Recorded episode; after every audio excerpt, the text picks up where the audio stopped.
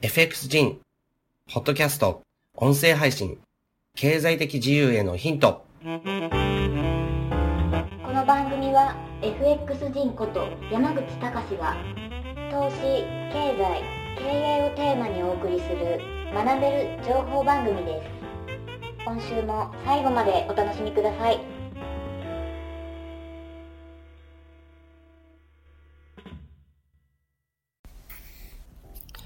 はい、えー、今回はですね、えー、えーとですね、仮想通貨というものについてですね、取り上げてみたいと思います。えー、仮想通貨、えー、代表格はですね、今ビットコインだと思います。でですね、仮想通貨はですね、ビットコインだけじゃなくて、今やですね、たくさんの種類が出てきてるわけですね。で、あのー、まあですね、仮想通貨のですね、まあ目的とか、あとはですね、それをですね、投資先としてどう思っているのかっていうようなところとかをちょっとですね、お話していきたいと思うんですけど、結論から先なんですね。結論から自分はですね、今のところ、えー、仮想通貨というものを投資先の一つとして考えてはいません。で、その説明をですね、ちょっとしていきたいなと思うんですけど、まずですね、あの仮想通貨っていうもの、これまあ通貨として使えるわけなんですね。で、あの、今ですね、徐々にこう、ビットコインとかっていうのはまあ一番流通してきてるし、あの、価値も上がってきてる。そうなるとですね、あ、えー、ビットコインをですね、まあ投資としてやってみようかなって思われる方ももちろんいると思います。けれども、まずですね、そのあの、目的、えー、ビットコインとかを、まあ、持つ、仮想通貨を持つ目的ってこう考えてもらったときに、えー、一つはですね、まあ今、あの、流通量がですね、あの、徐々に増えてきているビットコインとかであればですね、決済として使えたりしますよね。つまり何か、えー、買い物したりとか、そういうときにビットコインが使えると。いうことが言えるわけですね。で、もう一つはですね、投資としてで考えるときですね。で、投資として考えるときっていうのは、えー、短期的な投機、まあ、まあ短期的な投機ですよね。それとですね、長期的なですね、投資と、この2種類あるかと思うんですよ。でも、あの、両方ともですね、あの、他の投資先でですね、投資の手段で満たすことができるわけですね。ですから、自分はですね、あえて今ですね、あの、信用というものが担保されてないビットコインとか、まあ、あの仮想通貨に手を出す必要性っていうのが全くないっていうのが、これが正直なところですね。えーとですね、どういうことかというと、まあ、ビットコインをですね、購入するときっていうのは、例えば、あの、手持ちの円を売ってビットコインを購入するわけです。で、あの、これがですね、あの、通貨、まあ、仮想通貨も通貨ですから、通貨としてですね、考えてみた場合ですね、まあ、ドルとか円とか、あの、ユーロとか、そういったものと同じようにこう考えてみたとき、じゃあ、どういったものがですね、まず一番信用力があるかっていうふうに考えたときには、仮想通貨はまだ出始めですよね。長い歴史の中での、あの、いろいろなですね、えっ、ー、と、淘汰とか、そういったものにこう耐えうる、えー、耐えてきたっていう実績がないわけです。ですからそういう意味で、あの、投資先として、あの、長期的に見ていくのであれば、じゃあ、円を持つ、ドルを持つ、不動産を持つ、ゴールドを持つ、ね、これらはですね、あの、長期の、えっ、ー、と、世界情勢の中でですね、生き残ってきてるわけですね。ですから、そういう意味でですね、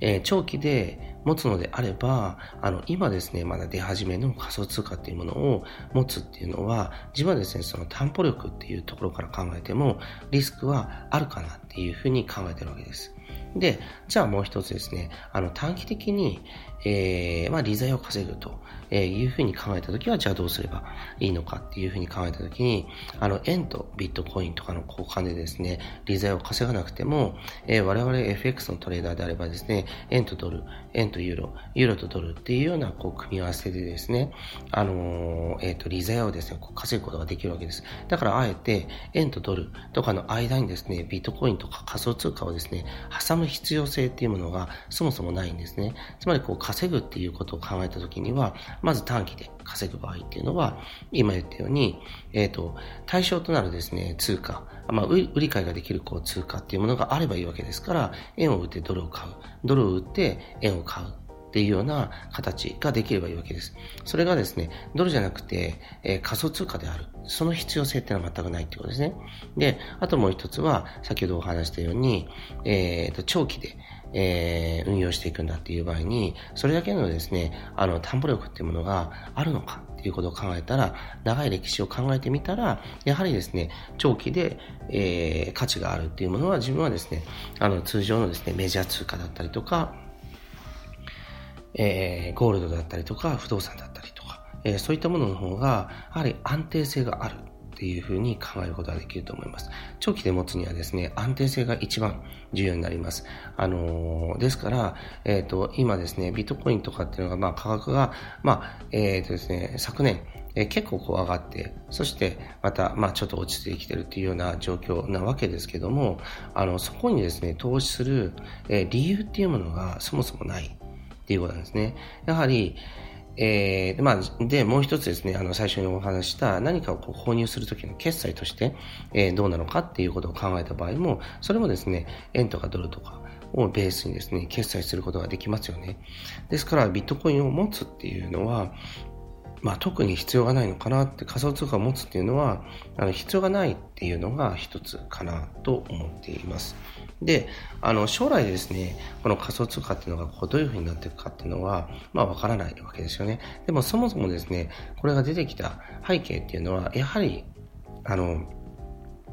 えー、今ある、えー、いろんなですね、通貨とか投資先以外のですね、手段をこう生み出すことによって、それにですね、先行投資する人たちだとか、それを編み出した人たちっていうのが利益を得られるからっていうことなんですね。で、我々はですね、そこにこう追随していくわけです。追随して利益を上げなければいけないので、で、そういった意味では、あの、必ずしもですね、仮想通貨である必要性っていうのは全くないわけです。相場っていうのは上がったり下がったりっていうのを、こう繰り返していくわけですから、えっ、ー、と、別にですね、円とドルの組み合わせでも、ね、いいし、円とポンドの組み合わせでも全然いいっていうことになります。で、あと一つですね、重要なことなんですけど、自分がですね、その FX の、まあ、あの、講義動画の中で、あの、しょっちゅうお伝えしていることなんですが、えー、自分はですね、えー、メジャー通貨しかですね、取引をしないということをお伝えしてたと思います。要はですね、えー、っと、まず一つ、そのメジャー通貨でしか取引しないっていう理由の一つは、直接取引があるっていうことですね。ドルと円っていうのは直接取引があります。だからそこにですね、簡単に言ってしまうと、タイムラグみたいなものが発生しないんですね。だけども、例えば、あの、これも例としてよく言ってますけど、あの、えっと、ランド円とかっていう風になると、あの、円をですね、直接ランドにですね、変えるっていうことがなかなか難しい。あの、日本でですね、銀行に行って、じゃあランドくださいって言っても大体置いてないわけですね。じゃあランドが欲しいのであれば、えっ、と、円をですね、一回ドルに変えて、そしてドルからランドに変えてくださいっていうふうに言われたりするわけです。つまりそこにタイムラグ的なものが発生するわけですね。だから自分はそういった意味では、それが値動きに反映されてしまうので、その歪みが大きくなるんですね。ですから、どこから取ってもですね、利益なのであれば、あの、ランド円から取るよりもドル円でやった方がいい。それと同じように、あの、ビットコイン円でやるよりも、別にドル円でやった方がいいというふうに考えてるんですね。だからそういった意味では、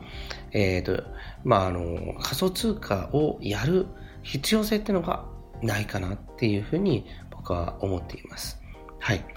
で、あのー、まあ、これを見てみ、仮想通貨の出現を見てみるとですね、あ、この通貨っていうものがどういうふうにできたのかなっていうのがちょっとだけわかる気もしまして、えっ、ー、と、通貨っていうのはその便利だからできてくるわけですけど、えっ、ー、と、今ですね、えー、例えば仮想通貨を出すそれが出るととても便利だっていう理由がないですよね。ネットでですね、決済するときとかもクレジットカードを切ったりします。で、そうであればそのベースになっているのは我々であれば円だったりするわけですよね。ですから、えっ、ー、と、そういった意味で、あの、えっ、ー、とですね、便便利っていうその利便性を追求したときに仮想通貨である必要性っていうのも、これもまたないわけなんですね。ないわけです。確かに流通し始めてるし、えっ、ー、とですね、決済とかできるようになってる。けれども、じゃあ、えー、とですね、まあ、気軽にですね、その街中で、あの、えっ、ー、と、日本円と同じように使えるかって言ったら使えないわけですね。で、あの、まだ、まだというか、あの、円も使えるし、ドルも使えるし、ユーロも使えるっていう状況の中で、中でですね、あの、あえてですね、えー、仮想通貨をこう使うえその必要性っていうのはちょっとないかなと僕は思っています。はい。えっ、ー、とですね、まあ、お伝えしたいこととしては、えー、そういったところなんですけど、その長期で持つっていうことを考えた場合も、やっぱりこれまでの実績がないので、実績がないので、担保力っていう観点から見ても、じゃあ、あの、大きく投資しようとは、まあ思わない方が、僕は無難なのかなっていうふうに思っています。えっ、ー、と、ビットコインあの、要はですね、為替の通貨ペアも全部そうなんですけど、あの、その対象物にどれだけの価値を見出している人がどれだけ多いかっていうことが大事なんですね。で、ビットコインっていうのは、えー、まあ、仮想通貨全般そうですけど、まあ、特にビットコインですね。今ですね、保有する人って増えてる、増えてるけども、えっと、これがですね、円とかドルと肩を並べるようにならないと、あの、担保力というか、信用性っていうものがない状態が続くわけです。今は目新しい。目新しいから、みんなじゃあビットコインでですね、えっ、ー、と、保有してみようっていうふうにこう思ったりするわけです。思ったりするわけだけども、やっぱりどこかでですね、あの、円に、えー、また変えたりとかってするわけですよね。つまり、その行為っていうのは、やっぱり我々にとっては円とかドルとかっていうものが、えー、とですね、ベースなんですね。あの、いや、円円を売ってビットコインで保有しようっていうふうに思う人の割合が増えなければいけない。その、あの、ビットコインが流星を極めるためにはですね。まあ、いや、ドルとか円を売ってビットコインで保有しようっていうふうに考える。やっぱり貯金はビットコインだよねっていうふうに考える。えー、使うときもビットコインだよねっていうふうに考える。そういう状況が来るかどうかっていうのは、まあ、自分は来ないと思ってるし、まあ、あの、来るとしても、えー、いや、来るっていうことはないかなと僕は思いますね。来ないと思ってますね。あの、相当不透明だと思います。ですから、そういったことも考えて、自分自身は、あの、仮想通貨っていうものは一切持ってないっていうのがあるんですね。で、この、えー、仮想通貨まだ出始めなので、あの、たくさんありますよね。たくさんあって、ビットコインだけではない。で、この中でですね、どれが生き残っていくかっていうところもあるし、生き残るために、それぞれのですね、仮想通貨が生き残るために、えっ、ー、とですね、その、まあ、えー、大元ですよね。そこが、どういうふうに今後、えー、仮想通貨の価値を上げていこうとするのか。え、そこにですね、まあ、あの、無理やり価値を上げていくような、まあ、言ってみれば、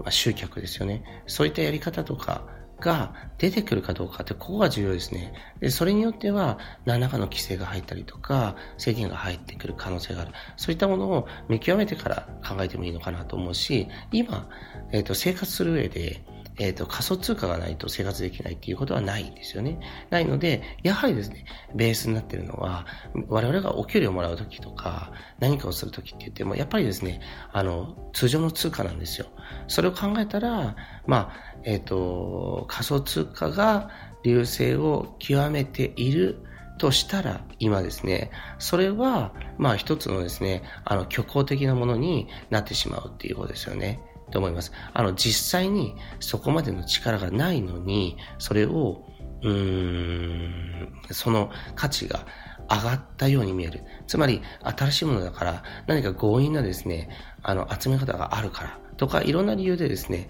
あの、値が上がったりする。でも、何度も言いますけども、ベースは我々は円だったりするわけですよね。っていうことは、そちらに変えようとするわけです。ベースがビットコインで、いや、円をビットコインに変えて、日々の生活を送ってるんだっていうわけじゃないので、だから、これはどこかでですね、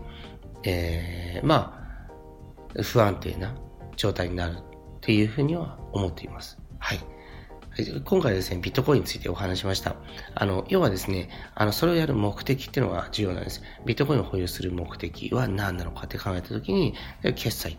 あとは短期トレード、長期トレードっていう、いろんなケースを考えた場合も、やはり持つ意味っていうのは今のところないかなっていうことですよね。はい、そういったことを中心にお話ししました。はい、それではまた、えー、次回お会いしましょう。今週の放送はいかがでしたでしょうか？弊社クロスリテイリングでは投資に関わる様々な情報を発信しています。ひらがな3文字で投資に教科書の課で投資家と検索してみてくださいね。それではまた次回お会いしましょう。この番組はクロスリテイリング株式会社の提供でお送りしました。